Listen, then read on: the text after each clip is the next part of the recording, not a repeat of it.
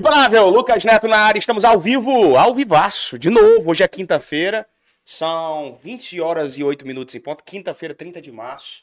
Eu tô recebendo aqui, eu tava dizendo aqui nos bastidores, que é um dos caras mais incríveis que a Polícia Militar de Ceará hoje tem, tá? Exemplo de persistência, honestidade e vontade de ser polícia, né? Que muitas vezes falta em muitos profissionais do Brasil todo. Gabriel Félix, satisfação te receber aqui, cara. Obrigado pelo convite, Lucas. Eu que te agradeço por estar aqui compartilhando tua, a tua vida pessoal com tanta gente que vai ver esse podcast e que de alguma forma vai poder se motivar, vai poder se ativar para estudar, né, cara? Uma porrada de concurso aparecendo aí. Hoje mesmo teve a autorização da PM Pernambuco. Agora, dia 15 de abril, tem PM do Rio Grande do Norte. Aí você vem nesse ano ainda com PM Paraíba. Vai ter Polícia Penal do Ceará. Vem aí GMF, que é a Guarda Municipal de Fortaleza. E você tá na Polícia Militar do Ceará. Primeiro, eu queria te fazer já aquela pergunta é, introdutória. Qual foi a sensação de você, pela primeira vez, vestir a farda de policial militar do Ceará? Você que sonhou tanto com esse dia que foi que passou pela tua cabeça, Gabriel, quando tu recebeu a farda, quando tu vestiu, quando tu se olhou no espelho e sabia que agora tu ia sair com aquela farda? Tu que até então tinha a farda de um embalador lá, sei lá, de. de como é que chama? Estoquista? O que é que você era, sua função na carteira lá? Era repositor de, de mercadoria. Repositor de mercadoria. E parabéns, é. abraço para todos os repositores de mercadoria. Abraço para todos os chofetes de fogão. Eu era, eu era vendedor de apostila dentro de ônibus, depois fui leiturista da Coels, depois fui. É, aqueles caras que tiram leitura, né? De conta energia, depois fui atendente. E eu acho que todos nós, assim, que trabalhamos nessas atividades com cliente, a gente tem que ser, sabe, é, parabenizado pelo trabalho que faz. Então, parabéns para todos os estoquistas, todos os repositores de mercadorias. Mas assim, essa transição é doida, né? A farda lá de repositor de mercadoria deu lugar à farda de policial militar do Ceará. Qual foi essa sensação, meu? É uma farda pesada, viu? Você carregar o poder do Estado, né? Mas, é... primeiramente, boa noite, né? Todo mundo. E respondendo à sua pergunta, foi uma emoção muito grande. Muito grande. A gente recebeu a primeira farda ainda no curso de formação e a gente ficava naquela tensão, né? Aquela ansiedade de poder receber logo e poder vestir. Eu lembro que eu passei a noite todinha com a farda. Quando eu cheguei em casa, passei a noite todinha com a farda andando.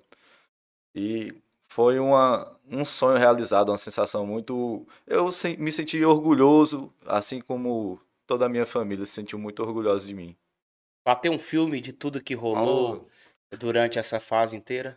As noites de estudo, é, todas as fases, que nenhuma fase foi fácil, né? Tanto para passar na prova, como da, do, do staff, dos exames, é, o próprio curso de formação, nenhuma fase foi fácil. Aí eu, quando a gente veste, é, agradece a Deus e tal, e passa aquele filme na, na cabeça que, como tem no título aí, eu, eu saí é, de embalador, que eu comecei mesmo de embalador lá no mercado ali do centro.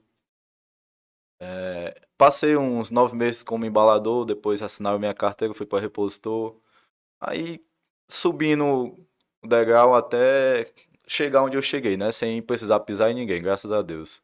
Tu tem 24 anos hoje, né, Gabriel? 26. 26 anos. 26 hoje. anos. É, o que foi que fez tu estudar para concurso? O que foi o estopim, assim? Qual foi o momento certo que você viu? Não, cara, eu quero concurso, eu quero concurso público, eu quero estabilidade, eu quero a polícia, eu quero sair desse cenário que eu tô. Eu posso estar feliz, sou honesto, trabalhador, mas eu não tô satisfeito. O que foi o estopim? Existiu um momento chave ali, sei lá, se foi alguém que te influenciou, se foi uma situação que você passou com a sua família ou contigo mesmo. Existiu esse momento chave específico que te fez virar Sabe, aquela chave mesmo de dizer, puta que pariu, não aguento mais essa vida não, quero concurso.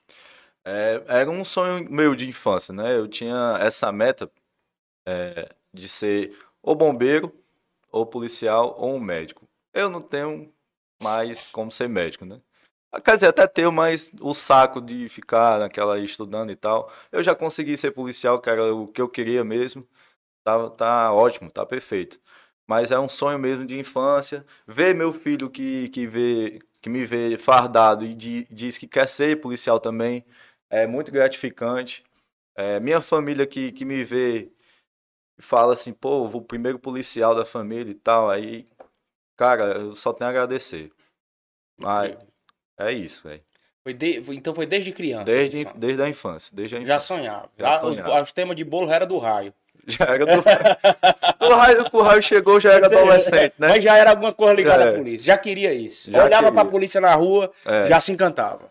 É, o negócio era estar.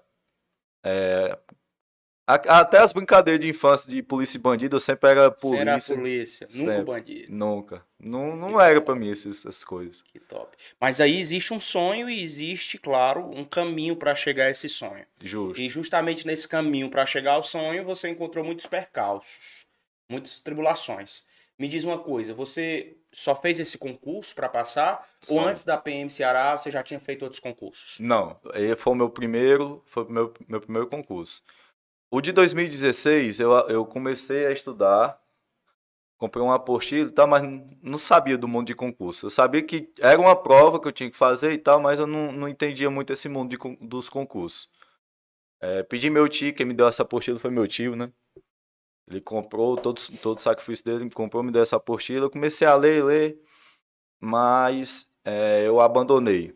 Abandonei, comecei a trabalhar. Foi a época que eu saí de embalador para para repostor, carteira assinada e tal, aquelas aquelas ilusões, né, de, de do pessoal mediano, né? Que, não, carteira assinada Tá tá bom demais. tá bom demais, é isso mesmo, tá com salário e tal, dá para sobreviver. Aí veio é, veio meu filho, né? As coisas começaram a dificultar um pouco porque Qual é filho nome do teu gasta. Enzo, Enzo Gabriel. Abraço pro Enzo Gabriel aí, ó. Enzo Gabriel. Enzo Gabriel, o papai, onde é que tá aqui, ó? É. No podcast aqui, Objetivo Cast Especial. E aí veio o filho e isso te forçou necessariamente a querer algo melhor. A querer algo melhor, justamente. Então posso dizer que o estopim também, além do sonho que você tinha de criança, foi o fato de, da necessidade da sua família de você dar um suprimento mais interessante para os seus, não foi? A Exatamente. questão do seu filho que veio, isso potencializou ainda mais tua vontade de estudar para concurso e querer fazer a diferença. Com certeza. Aí nesse, nesse curso, é, eu, eu achei uma, uma mulher incrível também que me, me aconselhou a Qual é o nome da estudar. mulher incrível aí? Maria, Maria José. Olha aí, a Maria Maria José. José. Será que a Maria José tá por aqui? Se não tiver, ela vai aparecer, você vai mostrar pra Vai. ela aí. Deixa uma declaração depois no final, nós vamos deixar aqui uma declaração do homem pra Maria José. Beleza? E aí, a Maria José, então, ajudou. ela me ajudou No processo. todo o processo, todo, todo o processo. Até quando eu tava meio desanimado, assim, um pouco depressivo, querendo desistir. Ela disse, não, você já tá no caminho, já tá avançado, não, não, não, não pode desistir. É, é o nosso futuro, é o seu futuro, é o futuro da nossa família. Aí, com essas palavras, eu tentei e busquei um pouco mais de força para continuar. Você também, muito obrigado, me ajudou bastante, me dizia, vai dar certo. Sempre que eu batia lá na, na sua sala lá, de permissão lá para entrar, já era um militar praticamente. Aí você Já tava dentro, né, cara? Já Ah, estava incorporado naquilo que seria. praticamente era um militar já. Graças a Deus. É, foi, eu nasci para isso mesmo, cara. Nasci para isso. Mas assim, vamos voltar. O dia em que você vestiu, então, a farda, que você recebeu a farda, que você olhou pro espelho, que você foi pra primeira, pra primeira abordagem, para primeiro, pro primeiro serviço, foi tirar o primeiro serviço. Esse momento foi o mais especial do que a aprovação, nome no Diário Oficial do Estado, ou foi o mais especial dia da sua formação lá no Centro de Convenções, ou foi o primeiro dia do curso de formação? O que é que tem mais emblemático? Se eu pudesse fazer um storytelling ali, uma linha do tempo de tantos acontecimentos ali que você teve, ô Gabriel, desde a aprovação, saiu o nome, caraca, passei, porra! Aí depois a, a fase do, do- da, matrícula no curso de formação, passou nas outras fases. Qual foi o momento assim que mais te marcou? Que essa memória você tem a certeza de que há 50 anos esse fato não vai ser apagado da sua cabeça? Pô, boa, ótima pergunta. Se eu, se eu fizer um top 3, o primeiro lugar tá lá o centro de eventos. O centro de eventos lá foi um momento mágico que eu até falei com o, o Jonatas, que também estudava com a gente aqui. Ele tava meio assim balanceado, querendo chorar, e eu disse, mas não faça eu passar uma vergonha dessa não, quero chorar aqui, cheio de militar. Aí quando abriu o portão, que todo mundo começou a gritar, eu me arrepiei todinho, aí querendo descer lágrima também, eu não vou me concentrar aqui, senão eu erro. Aí um errando de se destaca, né? Quando a gente começou a entrar, que eu, eu vi aquela arquibancada cheia, cara. Foi, foi um momento mágico para mim. Eu nunca vou esquecer. Aí, em segundo lugar, vem é, o, o, o início do curso, a primeira semana, semana zero, que foi quando a ficha caiu. Eu disse, rapaz, eu tô aqui mesmo, vou bancar esse curso, vou ser policial, vou passar, vou pagar minha etapa. E o terceiro foi quando eu fiquei sabendo que eu passei no concurso. Eu tava aqui na academia, essa academia aqui, meu time me ligou. Aí tu ficou sabendo que tu passou no concurso, meu tio Josiano. Aí eu disse, não, eu sei que saiu a, a lista aí, mas eu não, não vi meu nome ainda não. Tô aqui na academia e tal. Aí ele... Pois o, o Genival, Tenente Genival, né? Um abraço, Tenente Genival. Falou, tinha ligado para ele dando, avisando que, que eu tinha passado. É aquela loucura. Eu na academia peguei minhas coisas, fui para casa, olhei o celular, tinha, vi meu nome lá, nos, entre os aprovados, dentro, da, dentro da, das vagas. Aí pronto. Comecei a chorar, agradecer, botei meu joelho no chão, orei, agradeci, porque eu, era tudo que eu pedi, né? É, toda essa fase que a gente passou, é, essas dificuldades, é, de começar mesmo de baixo do zero, sem saber de nada e, e ter gente mais preparada que eu, que infelizmente não conseguiu passar, e eu ter conseguido passar foi uma sensação muito gratificante para mim. Importante demais, né, cara? Não tem como eu também não lembrar também da minha fase lá de aprovado. Acho que todos nós que já vimos um momento como esse, que viemos de baixo, né? Eu não falo de quem veio de cima, e possivelmente Exatamente. nunca vai conseguir sentir essa sensação. Mas quem veio de baixo, que se fode estudando, que se lasque estudando aí para um concurso, cara que tem, por exemplo, é, o ensino médio ruim, o cara que não quis estudar no ensino médio, o cara que é filho de pobre, o cara que passou por muitos receios, muitos medos, o cara que às vezes até passou necessidade, teve que trabalhar se quisesse aí te, ter alguma coisinha na vida. A gente, quando vê o nome no Diário Oficial, é realmente algo inexplicável. Não tem é. nem como explicar por palavras, porque a gente bate o filme realmente de tudo que a gente passou, dos enfrentamentos e dores, inclusive das humilhações, né, cara, que a gente passou no percurso. Você tinha um cargo assim de embalador de supermercado na iniciativa privada. Existiu algum momento assim em que você passou por algum episódio de humilhação, assim, que te doeu bastante? E esse momento também te serviu para te dar mais motivação durante o processo? Por que, que eu pergunto isso? Não é querendo forçar uma história negativa de sofrimento, não. É porque tem muita gente aqui que é pintor, que tá vendo uma live como essa, o cara que é frentista, né? E hoje mesmo eu fiz um post que é sobre humildade, sabe, cara? Sobre. É, eu fiz um post tão simples, tão desproposital, coloquei lá, e aprovadozão. Cuidado, no final vai ser vai ser, vai ser é, é, areia na cara do mesmo jeito. Porque eu tenho percebido uma onda de pessoas que até então eram humildes, né? Que até então não sabia nem o que era um artigo, não sabia nem o que era um, um parágrafo da Constituição, não sabia nem o que era nada, e de repente veio alguém que ensinou, ou então veio um amigo que influenciou para estudar, ou veio uma situação lá atrás que potencializou, e a pessoa passa no concurso, ao invés de ficar humilde, conhecer a história que teve, fica arrogante, quer pisar em cima das outras pessoas, ao invés de ajudar outras pessoas e potencializá-las, né, para querer a mesma coisa para a vida. Mas o fato é que o que eu percebo, voltando nesse cenário, Gabriel, é o que faz com que muita gente estude para concurso é uma dor do meio. Eu, eu consigo perceber que a pessoa vai pela emoção, e aí tem muita gente que vai, por exemplo, porque desde criança sonha com a polícia, desde criancinha é, só quer ser polícia, como, você, como você, mas tem as pessoas também que vêm pela dor. Né? Aconteceu um fato marcante, que uma situação emocional que mexeu ali com os pauzinhos na cabeça da pessoa, e a pessoa diz: Caraca, velho, isso aqui não dá pra mim, não, essa vida aqui não dá pra mim, não. Existiu algum momento, ainda que esporádico, na tua vida que te doeu muito na função, em outra função, que você consiga lembrar? É, é, sim, sim. É, quando eu era embalador, é, a gente sempre lá em embalador, quando não tinha, não tinha muitas, muito movimento, fazia alguma coisa, limpava um chão, né? Limpava, sei lá, ajudava a repor, é, ajudava lá no estoque, receber e tal. Aí teve um dia específico aí que eu tava. Não tinha ninguém. Não tinha ninguém. Me pediram para ajudar lá no depósito, que estavam chegando um caminhão com a, algumas coisas e tal. Eu fui receber, fui receber esse caminhão. É, teve um momento lá que. Vou falar que era um gerente, eu vou falar o nome dele não para não ser. né? Nada que eu fazia apesar de eu estar lá, né, tentar, tentar ajudar, já que não tinha ninguém, nada que eu fazia por ele estava bom. Eu botava, é, vamos supor, uma caixa de biscoito que eu sabia que era lá, tinha um espaço, eu botava lá, não estava bom. Tudo que eu fazia ele reclamava, tudo que eu fazia reclamava e, e já era, já tinha passado duas horas do meu, do meu para ir para casa, né? Aí eu com aquele estresse e tal, ele me perturbando, eu recebi uma caixa, ele reclamou, eu joguei a caixa no chão e disse, tá aí, eu vou deixar isso, se você quiser receber, você receba, que eu não vou mais fazer isso aqui não, eu não sou pago para fazer isso. Eu, eu recebia 250 reais por mês. E ainda tá passando por isso tal, aí ele disse, você tá aqui para fazer o que eu quiser. E o que eu mandar você fazer, você vai fazer. Aí eu disse, não, eu vou, depois dessa eu vou fazer mais não, eu vou para casa. Ele se alterou, tacou o dedo no, na minha cara, eu tirei, né? Empurrei assim, aí fui-se embora. Quando eu tava indo embora, ele me xingou lá, disse que, que não queria mais que eu ficasse mais lá.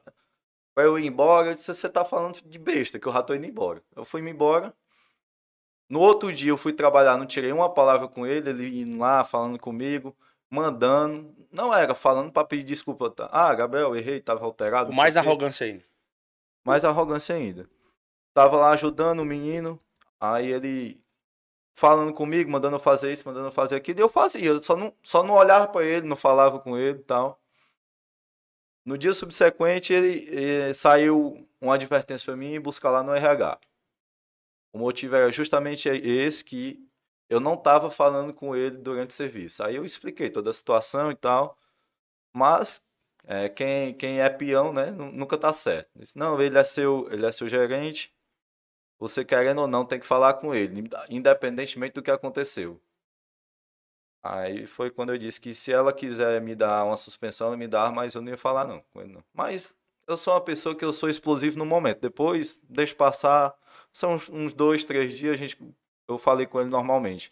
Não como antes, né? Que antigamente a gente tinha um respeito por ele ter ser gerente, tá lá comandando, né? E eu ser subordinado. Mas esse, esse respeito sumiu naquela noite que ele fez aquilo. Não tinha necessidade. Não tinha necessidade. Todo mundo que viu ficou surpreso também. Quantos, quantos anos você tinha nessa época? Eu tenho 26 hoje. Quantos anos você tinha? Eu tinha uns 18 anos. 18 anos. 18 anos. E você praticamente teve que voltar depois daquela humilhação, porque você precisava. Precisava voltar. Mesmo sendo 250 reais, você precisava. Precisava. Isso eu fiz sentir fa fazer falta para você. Isso. Se você não pudesse, se você tivesse como não voltar, claro que você não voltaria. Não voltaria. Mas eu tinha que voltar porque na época eu acho que eu morava com minha mãe, minha avó, na verdade. Minha avó que eu chamo de mãe, né? Que fui criado por ela. Foi criado pela avó. Fui criado pela avó. Como é o nome dela? Dona Ana, Ana Maria. Dona Mara... Ana Maria, ó, tá aqui o homem, um homem honrado hoje que a senhora criou. Que é servidor público, entrou pra polícia e que toda dor que passou no meio tá dando aqui orgulho pra senhora. Receba o meu abraço aqui. E, e, a senhora tem um excelente filho, neto, filho, criou é filho. E ele tá aqui para honrar também a sua história. Parabéns pela sua criação a esse rapaz aqui tão íntegro. Mas continua aí, Gabriel. Então, ela, na época, ela, ela tem um problema no joelho, né? E na época ela não conseguia se aposentar. Né? Apesar de, de não conseguir também. Ia trabalhar. pro INSS e não conseguia. Não conseguia. Foi uma luta, eu acho que ela acabou se aposentando, foi por idade mesmo. Ah, então, o nosso sustento era esse dinheiro que eu recebia e a ajuda dos meus tios, né? Filho dela. E ajudava a gente dentro de casa. É, meu tio Zorro, meu tio Josias e o meu tio João Filho. Ele tirava da família deles e botava lá em casa. Né? E seus pais? Cara, meu pai, eu vim conhecer ele com 25 anos. E minha mãe, minha mãe morava em Campina Grande, também não, não ajudava muita coisa, não. Você se abala com isso, Gabriel? Não, não, não. Eu falei com ele, quando eu conheci meu pai, eu disse a ele, cara, tá tudo sendo do jeito que eu queria, porque eu não queria ficar de frente com ele e ver ele se arrependendo de, de não ter ficado do meu lado, tá, essas coisas. Disse, não, tá tudo tranquilo. O que aconteceu, aconteceu, eu, eu lhe entendo. Eu também era muito novo quando eu nasci, né? Aí Quando tu nasceu? Quando eu nasci, ele tinha uns. Ele acho que tinha- ele tinha uns 15 anos. Ah, ele tinha uns 15 anos. Quando... Ele era muito novo quando ele tu nasceu. era muito novo. quando eu 15 nasci. anos. Acho que ele tinha uns 15 anos. Então Minha eles, o teu pai e tua 16. mãe, não foram tão presentes aí na tua criação. Não, não. Foi a Ah. tua avó, que é a mãe do teu pai ou da tua mãe? Da minha mãe. Mãe da tua mãe. Então tu foi criado por ela, Por ela desde a maternidade.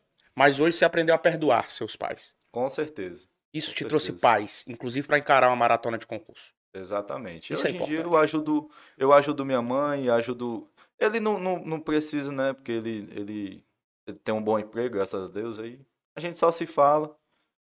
Mas minha mãe, sempre que eu, que eu posso, ela pede, eu ajudo. Se eu tiver como ajudar, eu ajudo, né? Então uma das tuas motivações era também ajudar a tua avó. Justamente. Foi E certeiro. aí por isso que você continuou nessa iniciativa privada. Isso também te fez estudar ainda mais forte para concurso. Certeiro. O quanto que você acha que essas situações, porque ó, a gente tá conversando e de repente eu tô extraindo histórias tuas aqui, né, que, que eu até então não sabia. E a gente tá aqui naturalmente conversando. A, a pergunta é essa: é, até quanto tu acha que situações que não são tão comuns, tipo, é, tua avó necessitando, porque ela necessitava de grana, você tendo que trabalhar, sendo humilhado, você foi humilhado, né? É, não podendo largar e continuar naquele trampo, porque a sua avó estava lá lutando e não estava conseguindo a aposentadoria. O quanto que você acha que essas situações negativas podem te dar motivação no processo? Hoje tem muito menino que tem tudo, né? Ele tem uns pais regulares, papai beijinho todo dia, vai deixar. Eu tenho filho, por exemplo. Eu faço isso com meu filho todos os dias, então eu digo pra ele muitas vezes que o que ele tem eu não tive. E a gente vê hoje a geração Z, que é essa geração TikTok, essa geração de internet, que tem tudo que ainda reclama. Até quanto você acha que o fato de passar por restrições te motivou a, a, a, a estudar mais, a se entregar mais? Porque eu tenho certeza que eu, eu via, né? Observava, vou até já já mostrar um vídeo aqui, uma parte de um vídeo lá, que você tá ali, mais ou menos, uma- ali era mais ou menos umas 12 e meia da noite. É, você ficava aqui até umas 3, 4 horas da manhã, não ficava? Virava nas baias de estudo, estudando com os meninos, às vezes? né? Justamente. Você ficava noites e mais noites rodando aqui nas cabines de estudo. Todos E eu os dias. percebia todos os dias de domingo a domingo. E eu acredito que ali não é só a vontade de ser polícia. Eu não tô falando que é só isso. Tem mais coisa. Então, por exemplo, a sua avó, Ana Maria, né? É isso. Ela estava lá, junto com você nos livros, não estava? Estava. Possivelmente uma situação como essa que você passou como embalador estava lá também. Estava lá no seu pensamento. Porque você consegue pensar hoje. Então a pergunta é retórica, mas é necessária. Até quanto passar por dificuldade, pressão na vida, te faz ter mais vontade de querer vencer? É assim, é, é o caminho de o caminho mais difícil é o que dá que a gente valoriza mais, né? Tudo que vem fácil vai fácil também. Ah, O que a gente conquista com, com mais com mais pancada, com mais dificuldade, é, no final é o que mais vale a pena, né? Na verdade, eu sempre eu levava isso comigo. É, eu, eu passei por isso porque eu tinha que passar, né? Era necessário. Eu tinha que trabalhar, eu tinha que. Enfim, se eu queria, que- se eu quisesse mudar de vida, eu tinha que estudar. Porque eu não nasci com talento. Tipo, eu jogo bola, mas eu não nasci com talento de ser jogador. Eu tenho essa voz maravilhosa, mas eu não nasci com talento para ser cantor. Então, a, a única, a única saída era estudar. Como você muitas vezes falou em sala, né? Você, não sei é, não sei se eu, se eu me recordo bem, mas eu acho que você contou uma história que, que vendia sapato também. Eu também passei por uma dessa quando É. eu trabalhava numa loja de sapato. Na verdade, eu fui é, bem parecido porque a minha tia olhou pra mim e disse: Rapaz, tu não nasceu pra estar pra esse negócio de concurso, não. Isso é coisa de filho de rico. Tu nasceu foi pra vender sapato. Eu não cheguei a vender. Aham. Mas ela jogou que eu venderia. Nada contra vendedor de sapato, eu sempre digo. Mas ela jogou ali uma profissão de vendedor, querendo menosprezar, né? Querendo dizer que eu não nasci para passar em concurso federal na época lá, porque eu dizia que queria os concursos federais. Mas você foi vendedor de sapato, você dizia. Fui. Na verdade, eu fui. Eu sempre fui Foi- um coringa em. Foi embalador, foi estoquista praticamente, aí foi repositor de mercadoria, aí foi mais o quê? Nessa loja do- de, de sapato, eu era um coringa, na verdade. Que de manhã. De manhã eu cobrava na bicicletinha. É não, cara. Eu ro- rodava esse bichadar todinho cobrando bicicleta. Isso quanto, quantos anos? Vamos fazer uma linha do tempo. 18 foi embalador. 18 fui embalador. Aí foi com quantos com sapato aí? Na... Acho que tinha cerca de 20 anos. 20 para 21. 20 para 21. É. Que eu saí justamente da. desse supermercado para procurar algo melhor, né? Aí achei essa vaga de cobrador. Só que, como eu não tinha moto nem tinha habilitação, eu fazia as cobranças de bicicleta dentro da cidade. Aí, mas a bicicleta todo dia dava, dava um prego diferente, porque eu sempre fui muito grande. E a bicicleta era bicicleta de menino, praticamente. Eu rodava essa. Rodava esse quixadá todinho. Lá no Gogol, dentro do Gogol de bicicleta. Teve um dia que eu fui cobrar a mulher um tiroteio lá na rua da lavanderia. Aí a negada correndo pra ver o tiroteio, que lá você sabe como é que é, né? E eu correndo fugindo do tiroteio. Eu, não... eu ia ajudar em quê? Ei, é... Então, aí de manhã eu cobrava de, nessa bicicleta. Na parte do, do almoço, de meio-dia até 3, 4 horas, né? É, eu ajudava nas vendas, que os vendedores iam almoçar e tal. Ia no banco, fazia um depósito. E quando eu retornava do, do meu almoço, eu ajudava no, no estoque. Aí, num, num, num certo dia, o dono dessa loja chegou. Toda vez que ele chegava era um tumulto. Ele chegou, perto dele ir embora, ele pe pediu para me chamar. Eu fui lá na, na, na, sala dele, ele pediu para eu comprar, eu me lembro, um suco de laranja e cinco reais de, co de coxinha, aquelas coxinhas pequenas. Lá na Quipão. Deixa eu falar. Não, tem problema não. Fui lá. E ele disse assim: você tem dois minutos para fazer isso. Tranquilo, peguei o dinheiro, desci correndo, peguei, comprei os cinco reais de coxinha, só que não tinha o suco que ele queria. Aí eu peguei outro. Não tinha o que ele queria, eu não. Peguei outro. Eu fiquei esperando ele na esquina que ele pediu para eu esperar. Ele demorou mais de 10 minutos para chegar. E ele só tinha me dado 2 minutos para eu resolver isso. Eu já tava triste já. Ele foi embora, me demiti porque eu não, não devolvi, não levei essas coxinhas para ele. Parou. Cara, é incrível essas coisas. É, é só mais uma chave. Parou um palio branco, onde na esquina que eu tava. Aí eu fui falar com ele, o cara do palio tava pedindo informação de, de como chegar na BR para ir para Fortaleza. Aí eu fui dar a informação, né? Aí depois que eu dei a informação, ele saiu. Assim que ele saiu, che chegou uma, um Fiat. Eu, eu esqueci. No momento eu esqueci. Era um Fiat branco. Um SUV. E ele já chegou me acochando. Tu achava que eu ia andar num palio desse aí? As estradas que eu ando, pra cima e pra baixo, Sobral, Crateús, Quixadá. Aí tu acha mesmo que eu ia andar num palio desse aí? Aí eu disse, não, senhor, ele tava só me pedindo informação de como chegar em Fortaleza. Nada mais que isso. Eu não sabia, não, não ia imaginar que o senhor tava num, num palio desse aí, não, como, como o senhor fala. Aí, cadê, cadê meu lanche? Entreguei o lanche. E o suco, quando ele olhou o suco, ele disse, eu pedi esse suco. Eu disse, não, mas não tinha o suco que o senhor me pediu. Aí disse, é merquinado, você não fez nada. Ele rebolou o suco longe, ligou Ele. o carro e foi-se embora. Meu Deus. Aí eu parei pra pensar, disse, rapaz, isso aqui não é pra mim, não. Isso com 22. 22. Isso aqui não é pra mim, não. Mas ainda aguentei. Mas já não era pra ti de embalador. Depois já não era pra ti do outro. Aí chegou como vendedor de sapato, mais humilhação. Mas do mesmo jeito. Você tá vendo? Que não foi só. Você vê, você vê onde é que a gente vai parar aqui se a gente conversar o tempo inteiro, Gabriel. É, a gente começou, você disse, ah, é porque é meu sonho desde criança. Eu sei que era. Só que existe uns negocinhos ali que vai cutucando no dia a dia que é importante.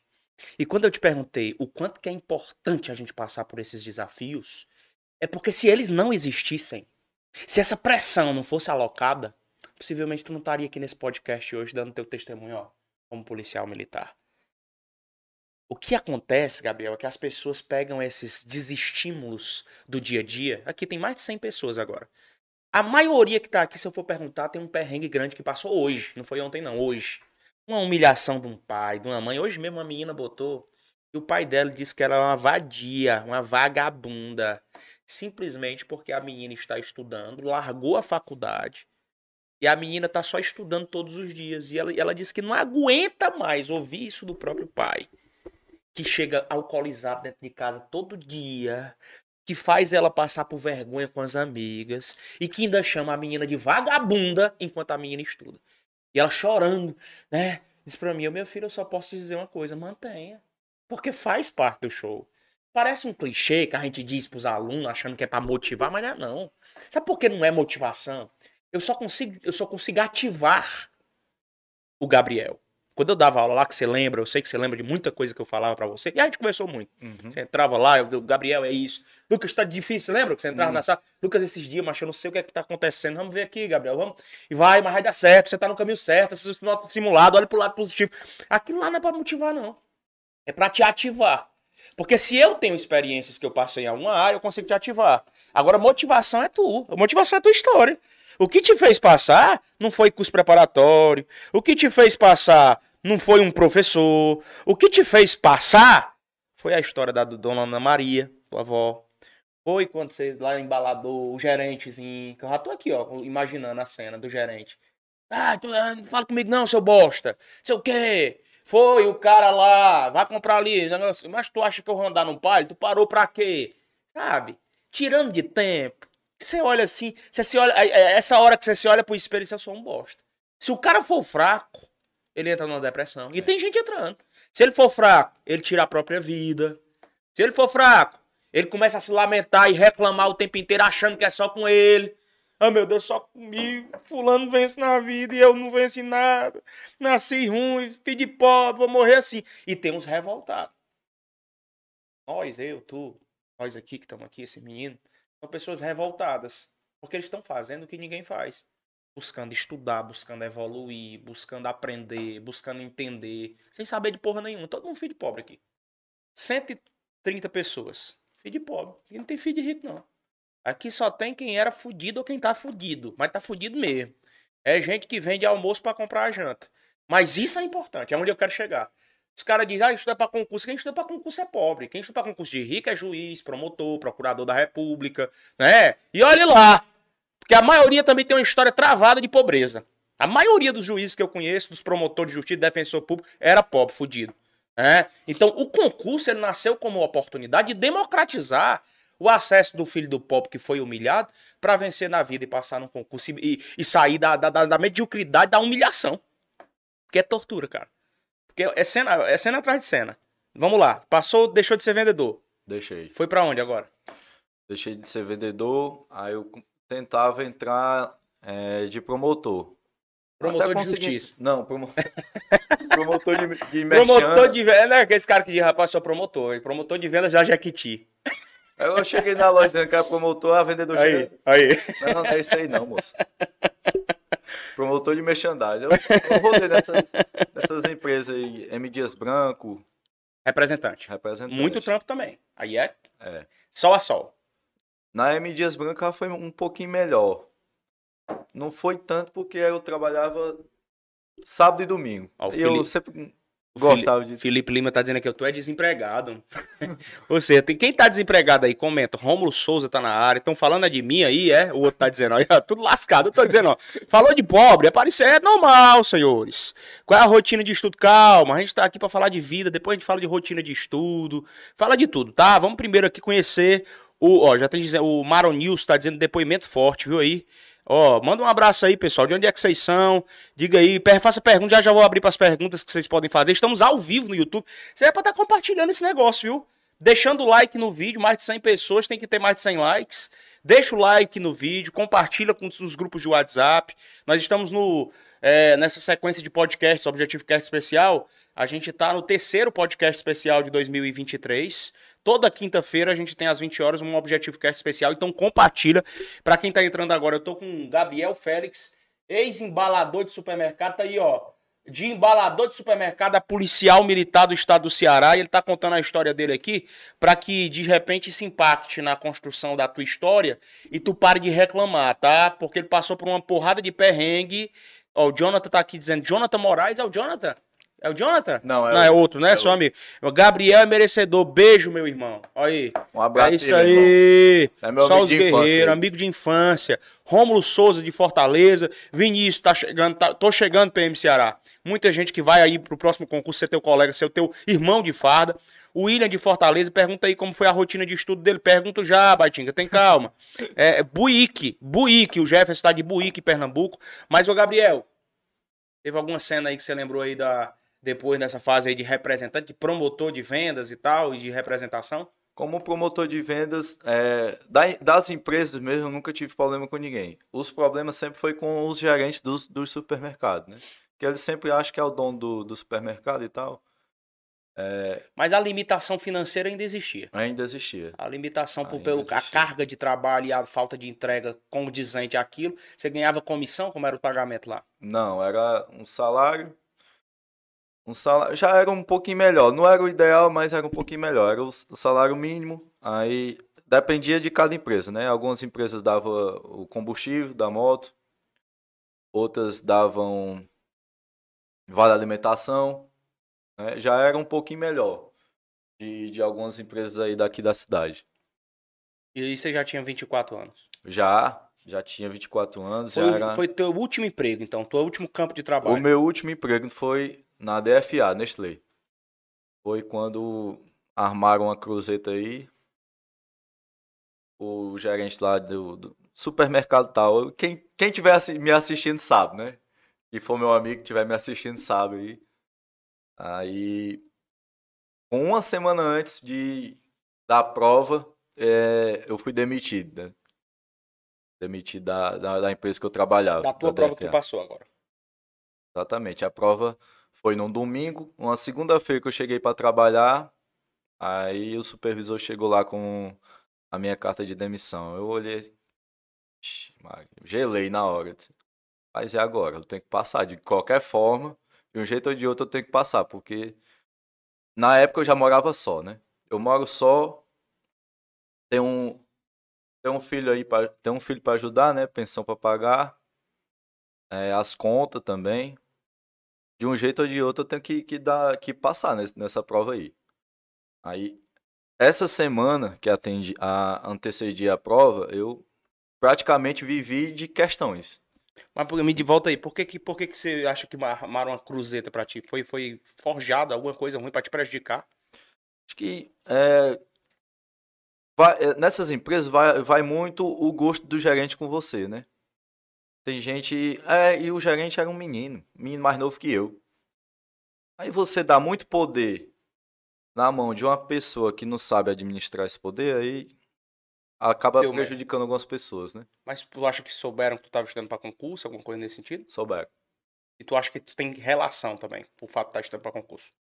Eu prefiro acreditar, acreditar que não, mas muitas pessoas que, tava, que, que trabalhavam junto comigo de promotor disseram que sim. E aquilo chegou uma semana antes da prova. Abalou teu psicológico? Totalmente. Totalmente, totalmente. Porque. Era uma segunda-feira, no domingo era a prova, então. No domingo era a prova. Porque eu fiquei. Eu falei até com o Ícaro, que tá estudando aqui também, né? Eu contei a minha história para ele e tal. Antes dele fazer a prova dele. Aí ele ficou assim, carai, cara, essas coisas aconteceram contigo. Eu disse, pois é, aconteceu. Eu fiquei um pouco, não vou dizer que não, mas eu fiquei abalado mesmo. Eu cheguei em casa sem saber o que fazer. Eu disse, rapaz, não tem outro caminho não. Aí eu já estava estudando mesmo, já estava perdendo horas de sono, eu dormia três horas no máximo por noite. Agora que eu tenho um dia todinho, essa semana toda, eu vou cair para dentro do concurso. Eu vou viver disso aqui. Vou viver disso aqui essa semana e a gente vai esperar aí o que der, né? Eu sei que eu tô, eu tô preparado, eu sei que eu tô bem. Se, se for da vontade de Deus, né, que a gente conta também, a gente tem que estar tá preparado, mas também a gente conta com a ajuda de Deus. Eu vou entrar. Aí tentei desviar um pouco do, do foco dessa, dessa demissão, comecei a estudar mais, mais profundamente. Mas também tem uma semana, esse profundamente foi uma semana, mas isso não retira o fato de você estar tá estudando nos outros dias antes, obviamente.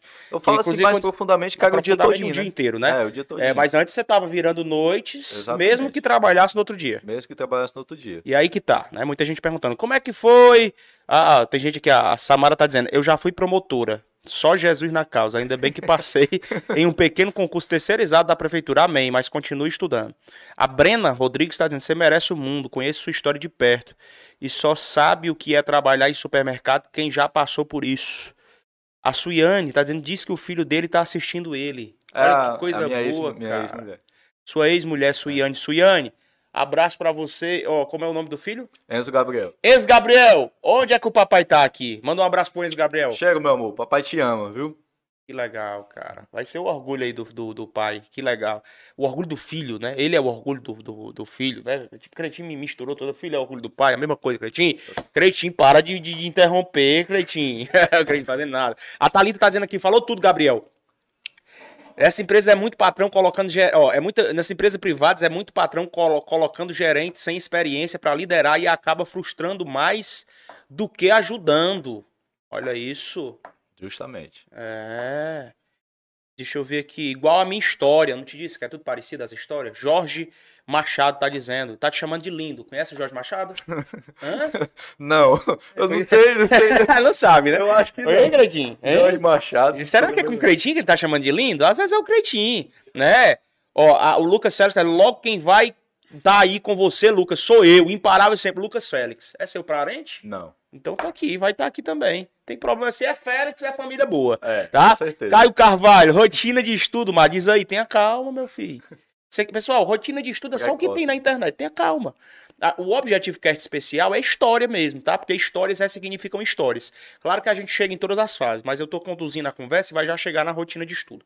Mas vamos lá, já que inclusive era agora, né? Porque a gente tá falando toda a história do Gabriel e chegou a fase então, perceba, embalador, empacotador lá, estoquista, aí foi trabalhar na farmácia, que é a história do suco lá, né? Enfim.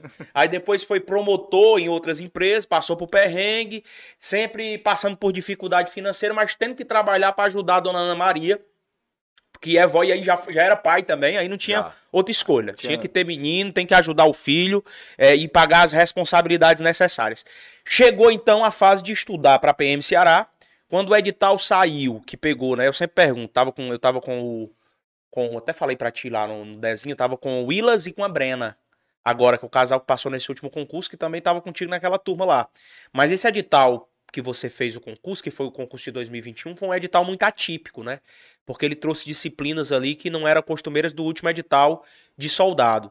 É, eu até converso muito com o Dudu, com os meninos aí da nossa turma aqui, principalmente do presencial, e eles foram pegos de surpresa. Você se sentiu como quando você viu esse edital, que é o edital que você passou do concurso de 2021? Quando você viu esse edital novo, cheio de disciplinas novas, e porventura você estava estudando com as disciplinas já antigas, como informática, legislação militar, como todos os outros vinham estudando. Qual foi o que foi que passou pela sua cabeça? Você chegou a imaginar que não daria conta? Chegou a pensar em não fazer esse concurso? O que é que passou aí na tua cabeça? Eu imaginei que. Eu não. Eu imaginei isso mesmo, que provavelmente eu não iria conseguir. Porque eu tava. Eu vim estudando desde o antigo presencial, né? Junto com, com vocês, desde o antigo presencial lá. E a gente vinha estudando por, sei lá, muito tempo, só aquelas matérias, né? Do, anti- do... E, aquela, e aquela forma de questão, certo e errado. Que era Instituto OCP. Exatamente. Aí vem FGV, vem F- FGV e o ABCDE, né? É, a forma de, das questões. Fora isso, vem aquele edital, né? Que, amplo. Aquele edital gigante que cara olha assim e disse, rapaz, em três meses para eu pegar isso aí. Porque do edital que a gente estudava, aproveitava português, matemática, constitucional. E era só o artigo 5 né, que a gente pegava. Não, as- que tinha lá, né? Mas a gente vinha estudando o, o constitucional inteiro, que o- você Eu. sempre passava, né? Disse, ó, não vai ser mais, e a gente sempre vinha estudando o, a- o- a Constituição inteira, né? E isso, eu acho que isso que, que, que deu, deu, deu, que me colocou pra dentro, porque constitucional eu só errei uma. Aí eu peguei, eu li aquele edital, tentei me organizar. É, Primeiramente, eu estudava só duas matérias por dia, né? Depois passei quando eu já estava no pique, já acostumado, né? Passei um pouco para três e passei um pouco para três para três matérias e tentei, né, fechar o edital mais vezes. Graças a Deus deu tudo certo. Mas quando eu vi aquele edital, o, o Dudu também, Dudu no grupo chorando. Eu lembro, eu lembro. Eu lembro que ele tava puto, cara. Ele disse, cara, eu não acredito nisso não. É fake, é fake. Já, exatamente. Ele disse, rapaz, é, é esculambou lá, disse um bocado de não. Administração geral e pública, criminologia, direito administrativo tava ali. História do Ceará. História do Ceará, e ninguém estudando aquilo. Três meses para encarar uma prova daquele tamanho. Você pegou o quê? Como é que você seguiu? Né? Aí entra a formatação. Como é que você seguiu os seus estudos? Como é que você coordenou a distribuição das disciplinas? Fora que durante esse tempo de, de, de edital aberto, algumas matérias saíram e outras entraram, né? Sim. Assim, a organização? Sim, a organização dos estudos. Porque saiu o edital, você tinha que cair para o campo de batalha. Como é que você organizou as disciplinas? Botou duas por dia? Resolvia mais questão? É, é, via, via PDF? Via só apostila? Caiu só nas questões? Porque em três vezes a recomendação é única, né? Sai da teoria e vai para as questões. questões questões. Eu sei que você resolveu muita questão. Mas como é que você distribuiu isso? Você estudava o que. Eu tenho certeza que você estudava o que mais gostava. Ah, eu vou estudar só a matéria que eu mais gosto. Né? Eu já sei que você não fazia isso. Ah, eu vou pegar só uma disciplina por semana. Ou emergir só em consonante. Como é que você fazia? Você distribuía em duas, três por dia, resolvia a questão? Como é que você fazia? No primeiro... Isso, já estão gente aqui, eu acho que é seus conhecidos aqui, eu via também isso. Muita gente dizendo que você dormia muito pouco, né? Tipo, algo em torno de 3, 4 horas por noite. Era. Isso porque você trabalhava de dia, vinha para as cabines e às vezes para o preparatório para o presencial, quando necessitava de algumas aulas que fossem necessárias para o seu, né, seu crescimento, porque tem algumas aulas que é necessário quando sai um edital. Uma criminologia da vida, uma, sei lá, um direito administrativo que você nunca viu. Mas tem outras que você não precisa só bater questões.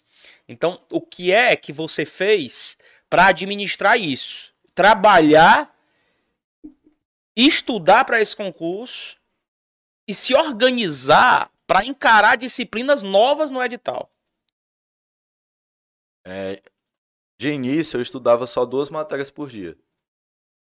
Botava uma que eu, que eu sabia, que eu sabia um pouco mais, e uma que eu. Zero, era zero.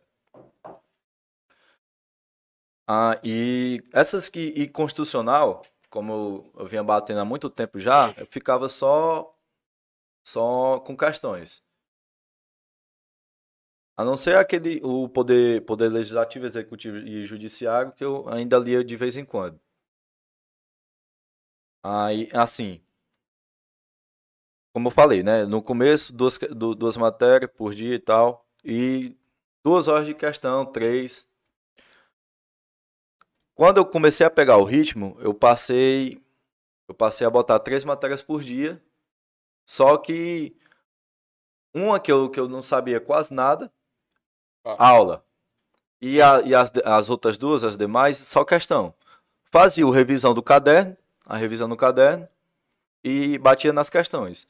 A que eu errava, a questão que eu errava, é, procurava ler os comentários do, dos, dos professores, de, de, de outros concurseiros, para ver onde é que eu tinha errado. Né? As que eu tinha acertado, na dúvida, eu fazia a mesma coisa. Aí, a, o meu, a, Durante a minha preparação, eu chegava aqui mais ou menos sete horas, seis e meia, sete horas, né? E saía duas, duas horas da manhã, três horas. Durante esse período, deu para eu botar as três, as três matérias por dia. Só que eu já estava no ritmo, botava é, 2x, as videoaulas que eu precisava ver, botava em 2x, a, as, a, as matérias que, que eu tinha mais, mais dificuldade, tipo administração pública, administração geral. Administração geral foi um pesadelo para mim. Véio. RLM. RLM não, RLM não, que eu, eu tinha uma. A matemática. A si. matemática. A matemática estava lá. E na, no dia da prova eu fiz. Eu tive um erro grotesco, que eu deixei matemática por último, achando que ia vir RLM, mesmo eu tendo, eu tendo ler, tendo lido o edital, né? Mas enfim, passou. que deu, que deu, o que importa é que deu certo. Aí eu sempre fazia isso. Botava uma, a, a matéria que eu, que eu tinha mais dificuldade, tipo, por exemplo, administração geral, que eu tinha mais dificuldade, botava dia sim, dia não. RLM, botava dia sim, dia não, junto com uma matéria que eu tinha dominância. Porque eu sabia que na, na matéria que eu tinha dominância eu não ia perder muito tempo. Claro. Então você estudava menos tempo dessa matéria. Menos tempo. Perfeito. Ó, só para você ter ideia, isso, aí, isso aí é estratégia de PRD.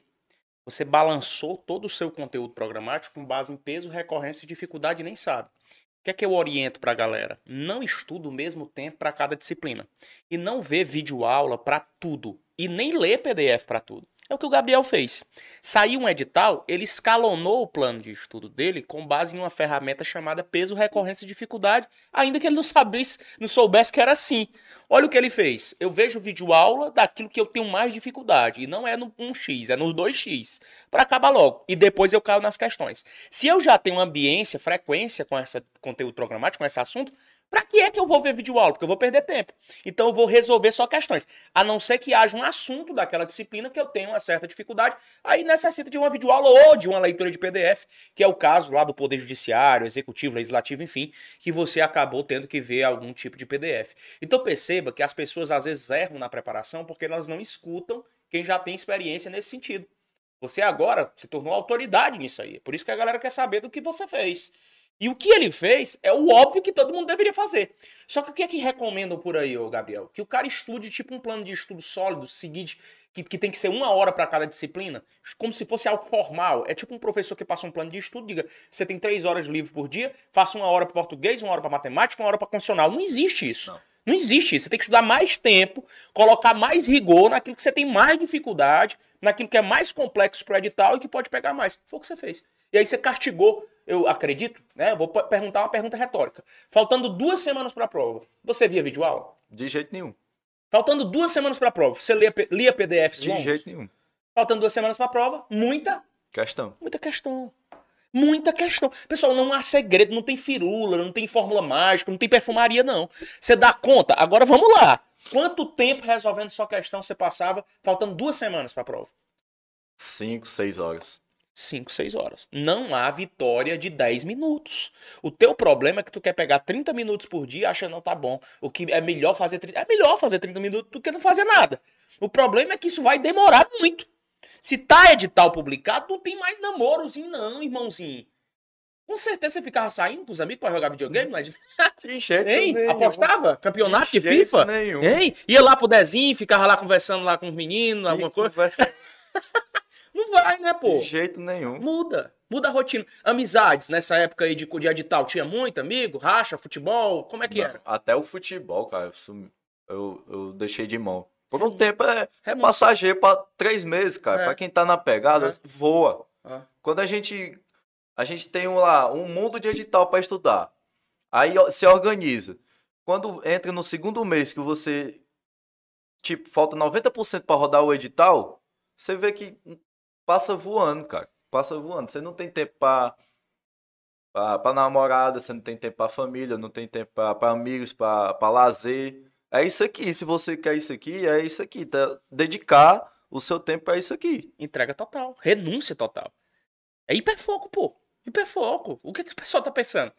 E foi difícil. Foi fácil passar? De jeito nenhum. Qual o maior desafio profissional da sua vida? Não foi esse, não? Com, com toda certeza. Cara, me apresenta um cara que tenha passado num concurso com mais de 50 mil inscritos, que eu apresento um cara que se tivesse estudar para medicina, passava na UFC.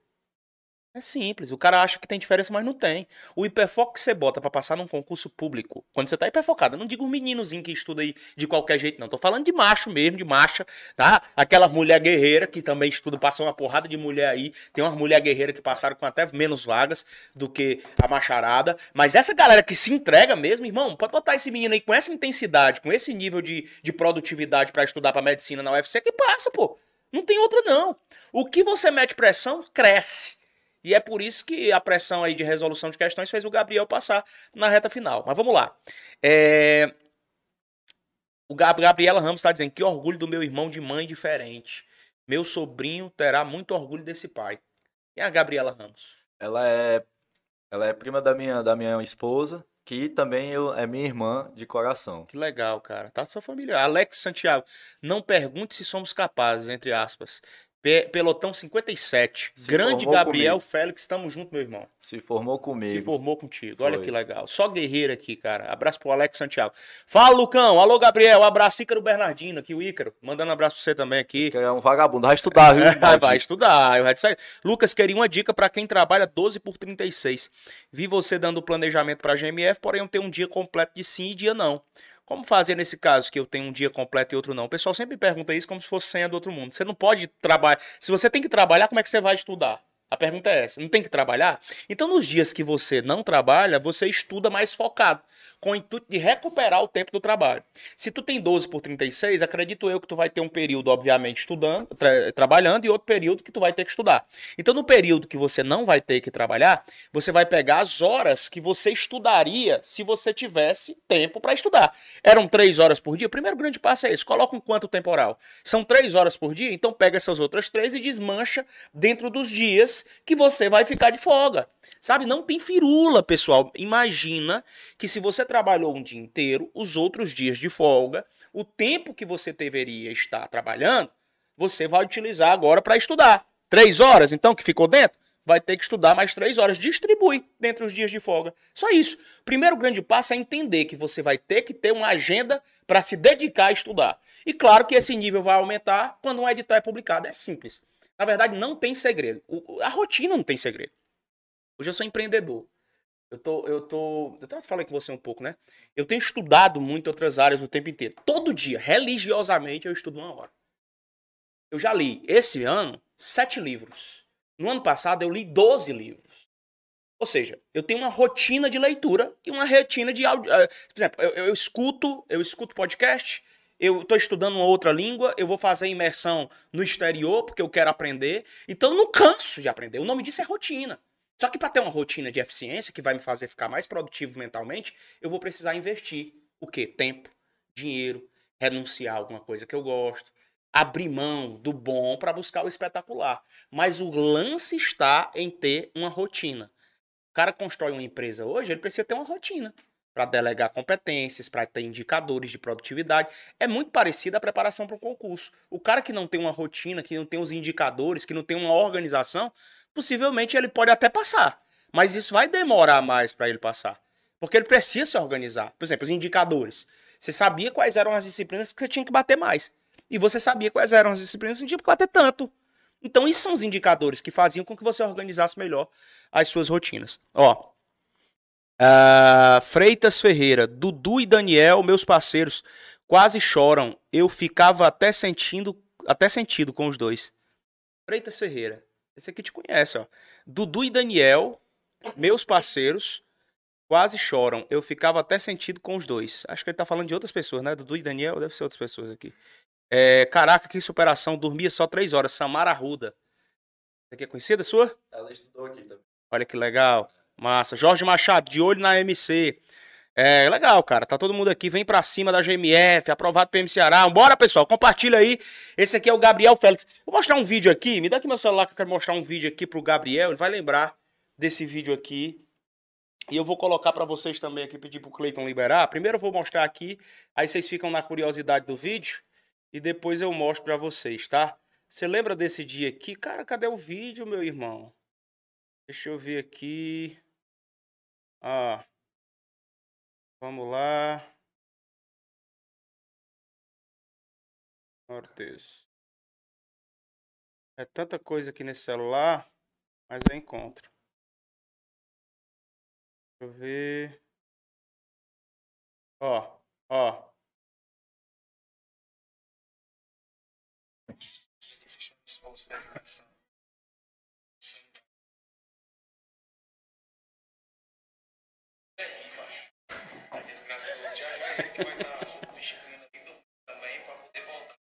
Com certeza. Eu só sei de uma coisa, a gente tá rodeado de guerreiro, cara. Não tem como fechar não. É incrível isso. Esse vídeo aí marca muitas noites que você teve aqui no Objetivo. O que é que isso significa pra ti? Analisar isso. Cara, aí é, só vem boas lembranças aí desse dia. Ele ele parou para descansar, né, que tava realmente muito cansado.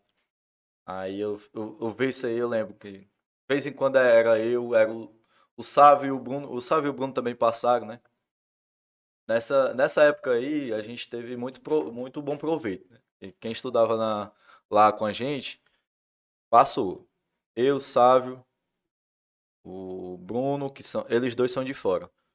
O Jean passou, mas infelizmente ele ficou, né, no TAF. E eu vejo esse, esse, esse vídeo aí, cara, dá, dá boas lembranças. né? A, gente, a gente tinha a pressão de, de ter que estudar, ter que bater o edital, aprender e tal. Mas peraí, só cortando. Coloca pra eles os vídeos aí, senão o pessoal vai ficar doido se não ver o vídeo. O pessoal é curioso. Joga. Olha, os caras estudando. Tá vendo? Isso aqui se chama esforço, dedicação. E sanidade também. Mas é lá na frente que a conta fecha. Gabriel faz é rir, macho. Da desgraça do outro. Já já é ele que vai estar substituindo ali, dormindo também, pra poder voltar pros livros. Eu só sei de uma coisa, a gente tá rodeado de guerreiro, cara. Tem pra onde fechar não. É incrível isso. Ti- tirava um ronco. Eu roncava demais, pobre rei. Quase que não conseguia estudar. Me dava um chute de vez em quando. É engraçado o Jean. Já estamos com a gente? Abraço aí, Jean. Ó, viu? abraço pro Jean, grande Jean Guerreiro, passou no curso, vai é, continuar treinando, cara, né? É só lá na frente que a conta fecha. Esse vídeo é bem legal, que isso aí era, eu lembro que isso aí já era tarde da noite. Já. Isso aqui vocês ficavam aqui até que horas? Você entrava que horas aqui e saía que horas? Eu, eu entrava às seis e meia, sete horas. Saía só três horas da manhã, quatro horas. No começo, até eu me acostumar, eu saía uma hora da manhã, duas. Depois que eu ia pegando o ritmo, eu saía três, quatro, Mas quando você saía 3, 4, no outro dia você tinha que trabalhar que horas? sete horas. 7 horas. Sete horas da manhã. Durante quanto tempo você ficou nessa rotina doida aí? Três meses.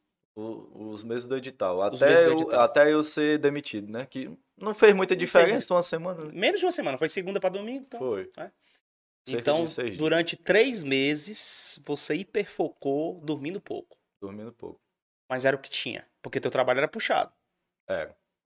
Era puxado. E não podia sair do trabalho. De jeito nenhum.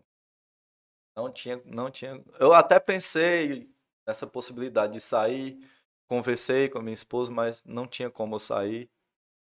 Aí eu disse, rapaz, então vou sacrificar aí alguma coisa. Se for para eu pagar, essa conta eu pago mais na frente, né?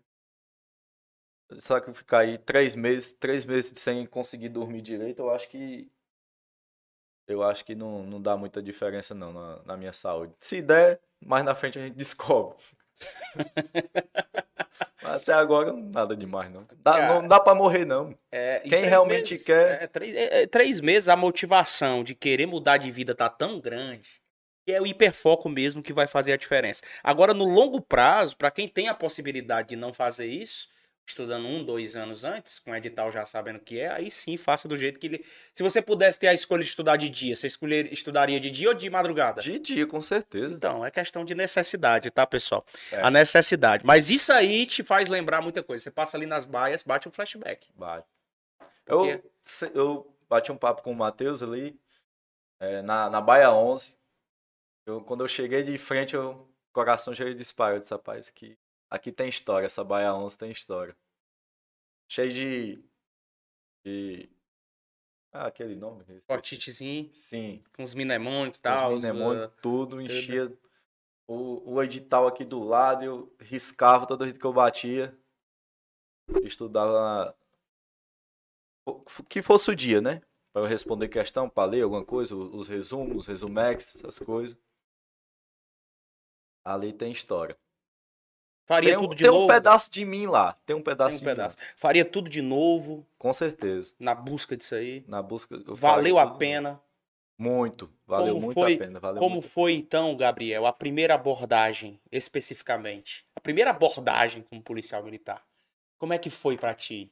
Você chegou a, a, a tirar a arma do, do, do, do- do- como é que chama? Do, do, do, Do coldre. do coldre. Do Chegou a, a- né, polícia, mão na cabeça, já disse essa frase aí? Já. Já? Já disse algumas A vezes. primeira vez que disse foi é, é diferente do curso de formação, um treinamento, ou na vida real mesmo ali é mais emocionante? Na vida real é mais emocionante. Lá no treinamento é, é formar todo um teatro, né? Pra gente. pra gente ir, ir pegando o costume. Ah, mas na vida real é o coração acelera, a gente se emociona. Quem, quem é, como é que eu posso? Quem ensina a gente, os instrutores, fala, sempre fala, né, pra gente não se emocionar, para não não botar é, o nosso coração dentro da ocorrência ou dentro da abordagem e tal, para não, não se exaltar, né? Para não, não, não prevaricar e nem passar do ponto, né? Mas não existe, não existe essa. A primeira abordagem que você for fazer, é, o seu coração vai disparar, você vai, sei lá, vai gaguejar, vai fazer alguma coisa que dê para até você se acostumar, é, vai ser, vai ser desse jeito essa, essa correria. Mas foi, foi muito bom, cara. Você dizer, você dizer parado, polícia, mão na cabeça, de costa para mim. Aquilo ali é poder sacar a arma, porque todo, todo procedimento de abordagem a gente faz já engajado, né? Lá naquele gogozão de açúcar. Caraca, mas isso aí, aí sim, aí quando você tá na viatura e que você passa, por exemplo, em frente à loja que você trabalhou, em frente às pessoas que te humilharam, em frente às situações que você teve dúvida, aí você vê, cara, a conta fechou. Qual é a sensação aí? Alguém que já te humilhou, já te viu fardado e já te cumprimentou? Já. Já. E aquela falsidade de sempre, né? A gente deixa passar que gente tem um coração bom, graças a Deus. Mas a gente sabe como é. Eu trabalhei um tempo numa cidade aí e é, esse último gerente tá, tá trabalhando lá agora, né? Aí o pessoal, meus, meus colegas de trabalho, dizia sempre, né? Quando, quando tu vê fulano, faz abordagem, filma, põe o mangá e tudo. Disse, não, mas não, isso, nessas coisas não acontece não, não pode acontecer não. Mas eu, eu não sei se ele chegou a me ver, eu também não, não vi ele, ele, não. Eu vi outra pessoa, né? De, outro, de outra situação. Mas tudo tranquilo, a gente deixa no passado, né? Claro carregar com a gente, só faz claro, puxar a gente Não, trás. com certeza, só atrasa a tua vida. Essa questão da mágoa é muito interessante para te dar suporte para você vencer. Venceu! Tá perdoado, irmão. Tu foi necessário pro meu processo. O pessoal pergunta muito: tu perdoou essa tia? Eu tava com a tia na semana atrasada, dei uma consultoria jurídica para ela. Ela tava com dificuldade previdenciária, porque o mundo dá muitas voltas, não, ele capota. Ela com questões previdenciárias, eu já atuei no MPF nessa área, e me perguntou dúvida, até auxiliei lá, indicando um advogado para ela. Eu simplesmente o coração limpo, puro, sabe? E, entendendo que essa pessoa foi necessária para minha fase para que eu pudesse viver a vida que eu vivo hoje. Desse Do jeito. mesmo jeito que acontece. Mas agradecer, rapaz, é, muito obrigado aí. Porra. Você teve a intenção de me prejudicar, mas me, me levou ajudou pra, pra caralho. É. Essas pessoas ajudam e nem imaginam. Né? Vamos lá, agora eu vou abrir a sessão de perguntas específicas, tá? Eu quero que vocês façam, façam perguntas pontuais Cadê esse microfone? Tá igual a tua piroca, Credinho. Sempre deitado e arqueixada. sempre numa, numa, monotonia, né? Bota esse bicho pra ficar. Ah, agora ficou. Hein? Ficou legal. Ih, caiu de novo. Não dura muito tempo. Tem que acochar aqui, aqui né, Cretinho? Ah, é acochar aqui. Pronto, agora sim. Eu, eu, vou abrir aqui pra vocês fazerem as perguntas, tá, galera? Faz tua pergunta aí pro grande Gabriel Félix. Manda. A gente tá chegando aqui na parte final do nosso podcast. Já já vai ter uma aula pra GMF, que é a missão GMF, tá? Eu quero que você compartilhe aí e faz a tua pergunta aqui, que eu vou estar tá vendo aqui todo mundo. Já quero mandar um abraço para todos que estão aqui, tá? Samara Ruda, Pedro Fernandes, é... Júnior Alves, Gustavo Aguiar. Igor Saraiva. A gente já falou de vida, já falou de preparação, já falou do manejo da preparação. E agora eu queria que vocês fizessem perguntas, podem ser aí de cunho é, instrumental, né? Que envolve a fase de preparação do, do, do Gabriel. Enfim, faz suas perguntas aí para que a gente possa, para que o Gabriel possa tirar as suas dúvidas. Cadê vocês? Vão perguntar ou não vão? Cadê? Samara Ruda. Deixa eu ver aqui quem tá na área. João Kelvin. Edson Ribeiro, cuida guerreiro. Samara Arruda de novo. Hernandes Silva. É, rotina no pré-edital. A rotina no pré-edital, como era? No pré-edital era mais light, né? Eu estudava três horas por dia, quatro. Duas matérias uh, já, já bem organizado, né? Vídeo aula. Vídeo aula é, é PDFs. Meus resumos. Você sempre, sempre bateu nessa, né, nessa tecla que o seu resumo é o mais importante na, na nessa, nessa preparação, né? Você lê, lê faz as, sua, as anotações do professor, mas quando você for é, ler novamente, né? Fazer a revisão, você faz com suas palavras lá, para poder fixar mais na, na mente, né? Perfeito. Seguiu a risca isso aí e deu certo. Palavras-chave sempre. Palavra-chave. É, vamos lá. É, já tá chegando aqui mais perguntas. É... Breno Castro. Que provas são essas que vocês fazem no curso de formação? Essas provas reprovam? Diz aí. Breno Castro. Sim, reprovam. É, a gente fez um total, mais, mais de 70 provas. E a gente não podia. A gente podia ficar de recuperação em no máximo três, três matérias. Passando disso era reprovado. Tinha recuperação, fazia a prova novamente. Quem, eu acho que quem passou por isso pode explicar melhor, porque eu, graças a Deus, eu passei direto em todos, né? Mas no, no, no regulamento tinha isso. É, o limite de recuperação era em três matérias. Passando, passando dessas três matérias, se ficar de recuperação em mais alguma, era desligado. Essa curso. matéria penal, processo, leis. Leis, todo tipo de lei. Constitucional, processo penal, é, é, penal, penal militar, tinha é, as específicas, tinha é, educação física. Vocês é, vão, vocês vão treinando, né? Que, que for fazer concurso, passou, passou no primeiro TAF, não relaxa. Na, pelo menos no meu, no, no meu curso de formação, fora o, fora o TAF do, do, concurso, teve, tiveram mais três, três TAFs e muito mais difícil que o TAF do concurso, né? Aí que não relaxem. também, obviamente, para você conseguir se tornar soldado. Exatamente. Se não passa ali, já era também. Já era também. Não, você pode ficar de recuperação, né, para fazer de novo, mas não pode ficar reprovado. Tem muita gente que relaxa. Teve gente que renunciou lá, que disse que não dá para mim não. Isso eu, eu soube teve, teve um gente... desistente. Desistente, foi? Teve um desistente, eu acho que ele é de Russas. Não lembro bem. Ele desistiu na primeira semana. Ele viu que não era para ele isso. Ele viu que não era para ele, aí a gente, a gente do, do pilotão dele, né, que lá, aqui que gente, aqui formaram dois pilotões, né? 57 que é eu e o Alex Santos que falou aí e, ma, e mais o Daniel, uhum. mais, e mais 27. E os pilotão 58, que eram, que eram formados de mais, mais 31, 31 alunos soldados. Aí um desistiu. Na primeira semana ele disse que não, não era para ele, essas coisas de militarismo, essas... Enfim, ele teve a motivação dele para desistir. A gente tentou conversar e tal, mas uhum. no final ele ele decidiu desistir, aí fez a opção dele, né? É... Gabriel, Pedro Fernandes, tu vai usar como trampolim ou vai seguir carreira? Vou seguir carreira. Vai seguir carreira. Eu tinha falado até com, com, com o Lucas, né? Quando a gente. Que top. Foi lá no barbeiro. E eu, é, eu quero seguir carreira na Polícia Militar.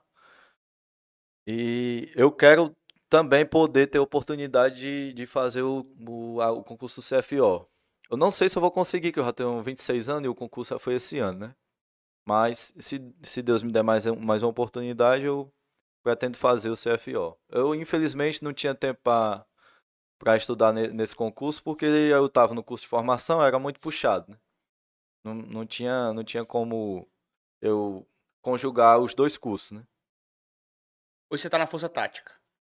Ou não? Não, POG. POG. POG. Você tem algum grupamento específico que você quer dentro da Polícia Militar? Tem. Tem, mas se eu falar isso não deixa eu formar, não. Ah, é, né? Mas existe. Você tem uma sua. Existe, existe. Você quer. Existe. Você sonha com esse. Você quer. Dentro da polícia você quer isso. E é. você sabe qual é. Sei. Legal. Bacana. Sei. Tem alguma coisa? Tá. Será que essa caveira serve aí? Imaginei. É, o que ele quer é faca na caveira total. Acho que todo mundo que tá no chat aqui que quer ser polícia já imaginou qual é. E você acha que é impossível entrar lá ou que é super possível se você continuar disciplinado? É super possível. Difícil, né? Com certeza. Nada é fácil. Mas é possível. Muito possível. Aí só depende de você. Aguentar, aguentar a peia, carcaça e pagar a etapa. Para você, existe hoje um grupamento mais especial a título de operacionalidade do que esse que você me falou há pouco? Tem. Mais ainda. Tem. Mais faca na caveira ainda. Os homens são, são bem preparados. Bem preparados. São bem preparados. É de tirar o chapéu. É, né?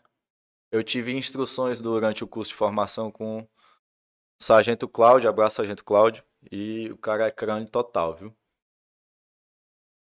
Tudo que tudo que ele ensinou, se você quem, quem esteve lá e esteve de coração aberto para abraçar todas as ideias e, e, o que ele tentou ensinar, é, saiu bem preparado do curso. O que te apaixona mais, te faz apaixonar mais pela polícia militar é, é o que? É, a, é a, é a prevenção ou a ostensividade? O que é, o que é a marca mais característica assim para ti? A polícia militar é uma polícia preventiva, mas é uma polícia ostensiva. ostensiva. Se eu falo de ostensividade, eu falo de confronto. E no confronto não tem treino exato. Você pode morrer de treinar num curso de formação, e eu falo com muito policial, e é sempre a mesma coisa, delegado, enfim, todo mundo, policial militar, policial civil. Mas a vida real é mais dura. Ela, ela prepara surpresas. Essa, o que te mais encanta, essa possibilidade sempre do novo na ostensividade ou sempre a prevenção?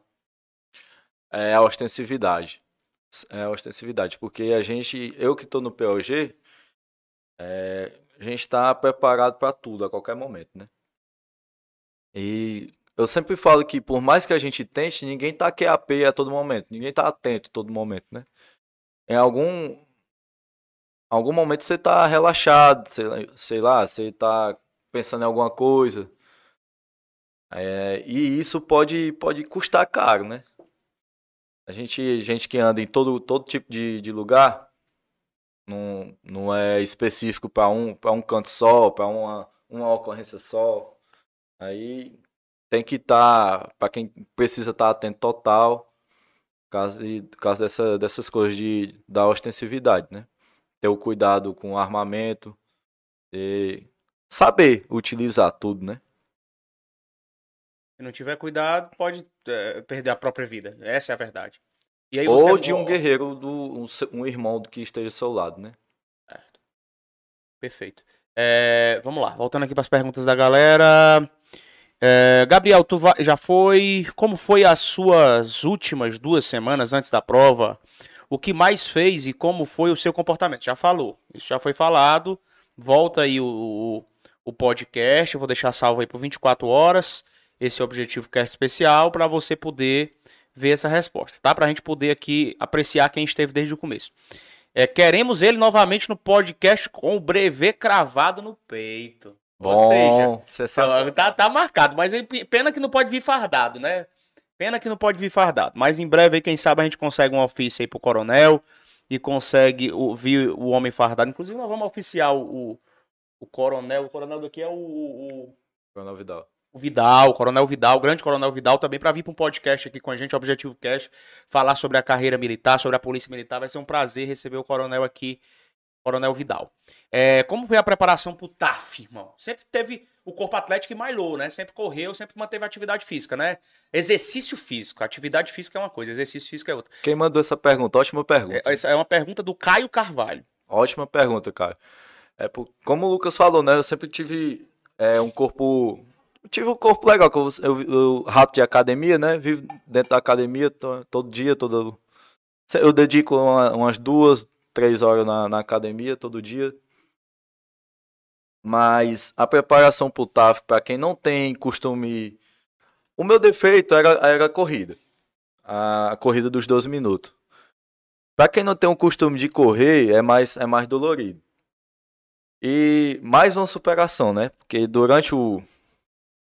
Durante o período do, do TAF, meu TAF foi dia 22, salvo engano. É, durante esse período, eu peguei Covid. Eu tinha que treinar porque eu não, não, não aguentava correr uns 800 metros sem, sem parar. E com, e com Covid, como é que, como é que treina? E eu tinha só praticamente uns umas três semanas para treinar para staff. Aí Fiquei, fiquei de molho uma semana, sem correr, sem ir pra rua, sem fazer nada. É, tomando remédio, tentando melhorar e tal. Me cuidando. Eu nunca me cuidei tanto numa, quando eu fiquei doente como durante esse período, porque se eu reprovasse nesse TAF, cara, era um, era um choque muito grande, né, para mim. Aí já melhorei um pouco, tem, comecei a correr e tal. Já na reta final, a minha esposa, a Maria, ia, ia me incentivava. Eu começava a correr, ela na moto atrás de mim, mandando eu correr, eu ficava até estressado. Né? Mandando eu correr, eu já cansado. Corre, me estressava. Homem, eu tô tentando correr tenha calma. Isso com Covid. Com Covid. Coração lá e o sentindo um pouco de falta de ar, mas tentando, tentando, tentando. Eu vim bater o tempo do TAF na sexta-feira, o meu TAF foi na segunda. bati sexta e sábado. Sábado o Dudu foi correr comigo também. Dudu. Dudu, né? Dudu Ibrahimovic. Ibrahimovic. é, SD Luiz Eduardo. É.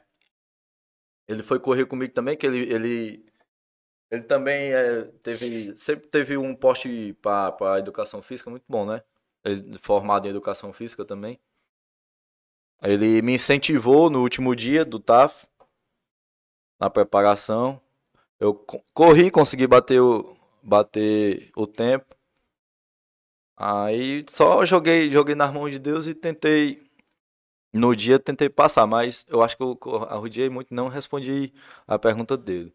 Você, você que está estudando, não, não pense que é só sentar a bunda na cadeira e ler os livros e faça alguma coisa, vá trabalhar a carcaça.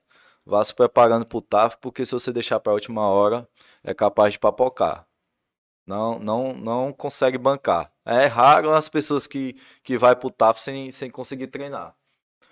Pessoas que, que foram para algumas academias aí não conseguiram ainda bater o TAF, infelizmente. Então você mantinha. A, grande resposta é: você mantinha treinos diários. Mantinha. Você não foi da noite pro dia, não foi depois do edital. Você já vinha treinando antes, sempre gostou de treinar e potencializou isso diariamente. Isso. Eu ia, eu ia pra academia, mas é dois mundos diferentes, né? A academia é, é dependendo do treino, é força, né? É uhum. É só força e tal. E, e a corrida é resistência. E eu nunca tive muita resistência. Aí durante esse período eu, eu abandonei a academia, deixei a, a academia de lado porque eu, a, as barras, tem lá. Eu tenho uma foto aqui, que tem uma barra lá embaixo, né? Na sala tinha uma barra lá. Eu fazia 15 barras brincando. É, os abdominais eu, eu, eu treinei também, conseguia bater. Só, só a corrida mesmo que era a minha dificuldade. Ah, aí com, é, eu larguei a academia e passei a correr. Corria todo dia.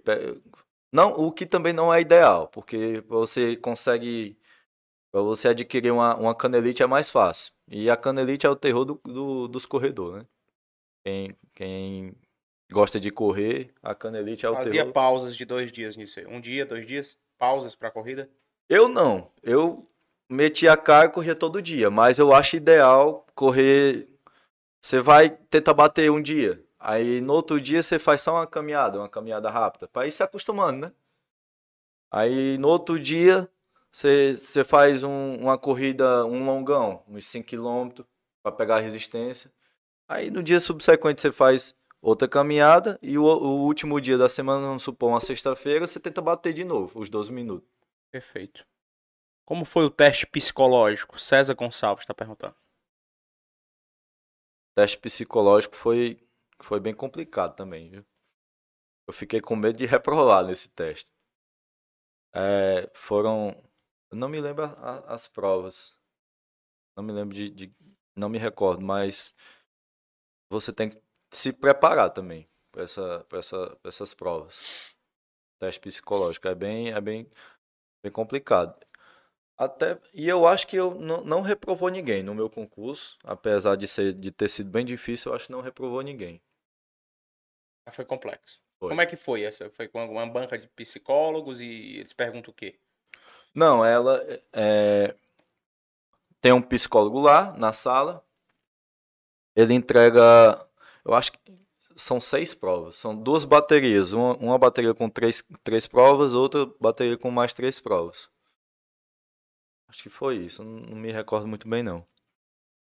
Mas você só faz as provas e no final entrega para ela. Aí ela corrige. Aí você espera dar o tempo para sair o resultado, se você passou ou não passou.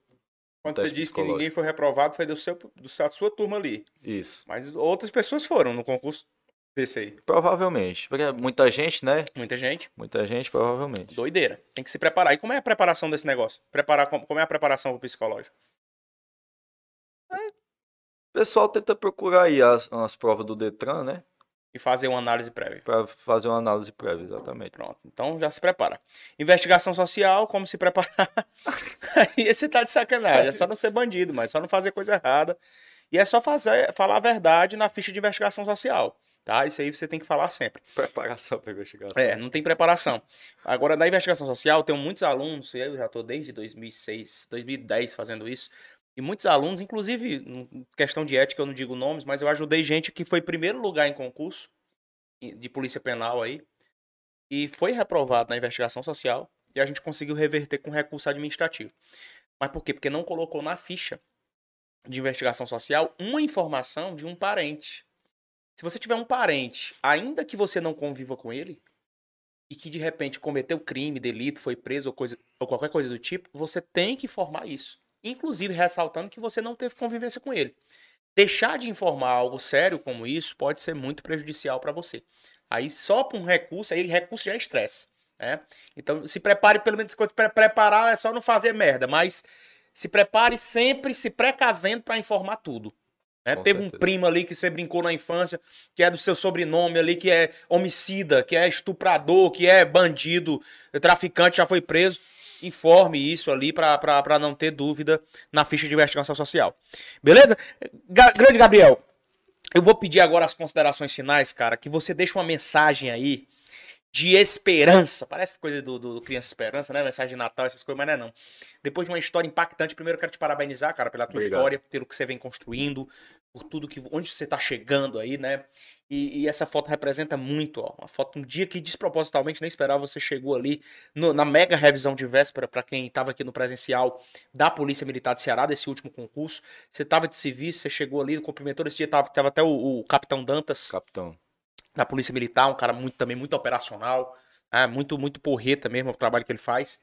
E você me cumprimentou ali na frente da galera, a galera com certeza se viu em você naquele momento, porque também nesse momento aí tinham duas mil pessoas ao vivo com a gente no YouTube, e essa galera do presencial também vibrou bastante com essa tua participação, e isso expressa muito, né, a transição, porque você tava um dia numa cabecinha dessa daí, assistindo aula, É. e aí de repente tá cumprimentando pra motivar só com a tua presença outras pessoas a também mudarem de vida. E eu queria que você deixasse uma mensagem para essas pessoas agora, você tem essa oportunidade, dizendo para elas o que é que elas têm que fazer, o que é que elas podem esperar dos próximos dias, porque não é fácil, mas o, como elas devem se manter psicologicamente, estudando. Eu sei que é muito simples dizer, continue estudando, uma hora vai dar certo, mas de uma mensagem do seu coração mesmo, uma mensagem final para essas pessoas que estão na luta dos concursos, assim como você esteve um dia, que estão sofrendo humilhações de repente, como você passou, você confidenciou que passou, que de repente não tiveram a melhor criação com os pais, que de repente não tiveram os melhores auxílios, as melhores oportunidades, mas que querem mudar de vida.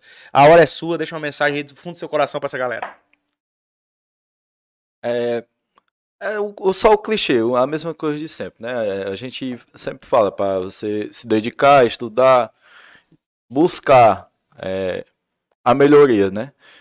E se eu conseguir passar, acho que qualquer pessoa também consegue passar. Não é um, uma, uma, um bicho de sete cabeças. Um dia uma pessoa sentou na, na, na sua cadeira, na sua mesa e criou a Constituição. Você só tem o trabalho de sentar e ler e entender. Não precisa nem decorar. Você precisa só entender. Não é, não é difícil. Tem algumas dificuldades, tipo, eu tive a minha dificuldade do, do dia a dia, né? Da vida. Mas para você que quer, que busca essa farda, busca andar armado, né? Ter o conhecimento de armas, eu eu também sempre tive essa curiosidade, né? De sempre gostei de armas. É só mais uma motivação. O salário nem tanto, nem tanto. Você tem que vir para a polícia porque você tem, você ama a polícia. Qualquer tanto faz militar, federal, rodoviária federal, é, Banco do Brasil, qualquer qualquer tipo de concurso. É possível. Todo mundo, qualquer pessoa pode passar. e você também vai passar. Só ter fé e manter, manter a pegada. Espetacular. De embalador de supermercado a policial militar do Ceará que quer seguir carreira. Esse foi o Gabriel Félix, que a gente quer parabenizar e agradecer a sua presença aqui nesse Objetivo Cast especial, número 3 de 2023. Uma honra poder ouvir a tua história completa aqui, entender mais dos percalços que tu passaste. Parabéns, cara. Cumpra a tua missão. Obrigado, né? Por estar tá defendendo a minha família, defendendo, é, defendendo a família de todos nós, né? Por estar tá nas ruas enquanto a gente está dormindo, garantindo a proteção dos nossos lares. Agradeço a você como policial militar por isso, como cidadão honesto que paga impostos que eu sou, né? A gente quer ver os nossos impostos para isso, para pagar servidor público que está trazendo segurança para as nossas vidas. Saúde e segurança pública é o que o brasileiro não negocia. Por isso que cabe aos nossos governantes oferecer sempre as melhores oportunidades para os nossos policiais e para os nossos médicos, enfermeiros, técnicos de enfermagem, né? Quando o Brasil valorizar a segurança pública, a educação e a saúde, a gente vai crescer, vai decolar de forma exponencial, porque são três pilares que fazem esse Brasil ficar de pé, né? E o Gabriel teve hoje uma passagem importante aqui no Objetivo Cast. Essa live vai ficar salva por 24 horas. Envia para uma pessoa que você ama e vai fazer o seguinte, ó. Eu vou deixar uma foto, vou fazer um post agora no meu Face, no meu Instagram, em compartilhamento com o Objetivo, e você vai lá nesse post, você vai comentar o que é que você achou, que chave você pegou desse grande podcast de hoje, Objetivo Cast Especial, com o Gabriel Félix, tá bom? Esse post eu vou fazer agora dentro de 10 minutinhos e aí você já corre lá para deixar o seu comentário se você viu. Eu quero saber quem você é, de onde você fala e vai ser um prazer responder o teu comentário tanto no Insta do Objetivo, que são esses dois que estão aparecendo aí, como no meu Lucas Neto Objetivo, tá certo? Beleza? Grande Gabriel, obrigado de novo. Muito Tamo junto. Saudações cordiais. Continência aqui pra você. Beleza? Tamo junto até depois do fim. Inclusive tem um parceiro seu, RM Games. Minhas continências direto do 34 Pelotão, 17 Batalhão. Fosse honra, meu irmão. Seu colega aí de farda, seu irmão de farda. A Polícia Militar tem uma grande irmandade, né? Isso é tem. verdade.